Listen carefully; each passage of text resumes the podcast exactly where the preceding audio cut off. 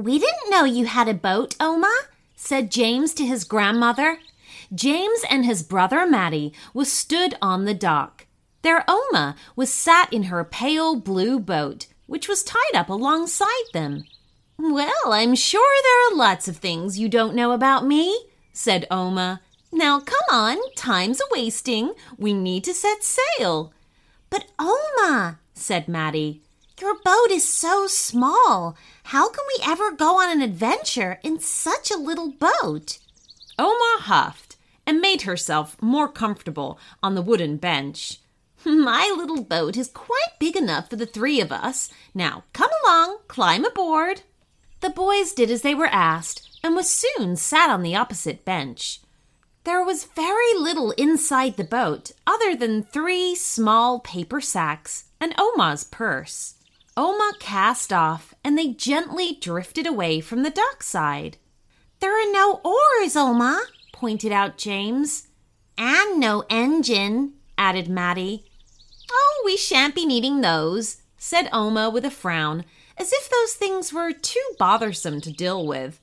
Instead, she patted the boat's side with her hand and cheerfully said, Off we go! And away they went. Somehow, the little boat was moving all by itself. James and Matty looked at one another wide eyed. Their trip with Oma had begun. The little boat carried them out to sea, with the wind whipping at their hair. The salt spray speckled their faces. As they raced along, James and Matty had to admit that they were traveling quite fast. Where shall we go? Asked Oma, opening up one of the paper sacks and handing out a cookie each. Hmm, I'd like to go somewhere where we can see a real cheetah, said James. I love cheetahs. Matty looked up from the waves whizzing past and loudly declared, I want to see a sea otter. To hear the rest of this story and our entire back catalog ad free, you can sign up to become a premium subscriber of the show.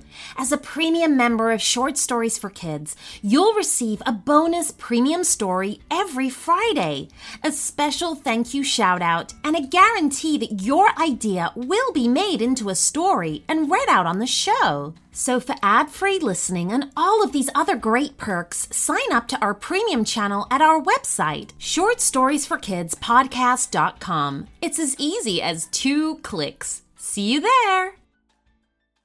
It can be pretty tough to find a holiday gift that will keep your child excited long after the day they open it. With a KiwiCo subscription, you're giving so much more than a toy.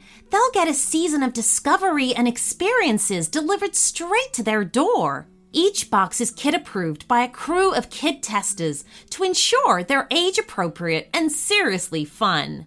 My son received his robots and coding pack last week and he loves it. He's literally spent hours programming the robots, solving the puzzles, and learning about the mechanics of it all. Cultivate your child's natural creativity and curiosity with new projects every month.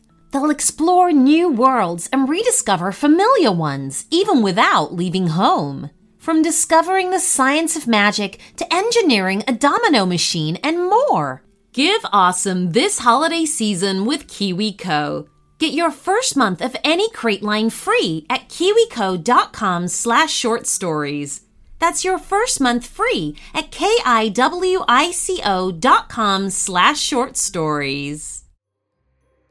I have something super exciting to announce to you all. Behind the scenes, we've been working on a very special book, which is full of stories that I have read out on the show.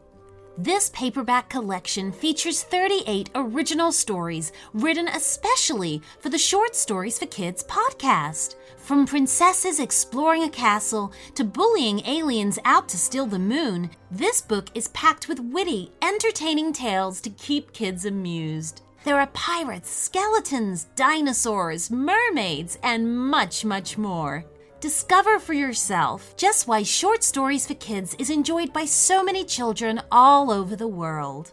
Available on Amazon, the link is in the show notes.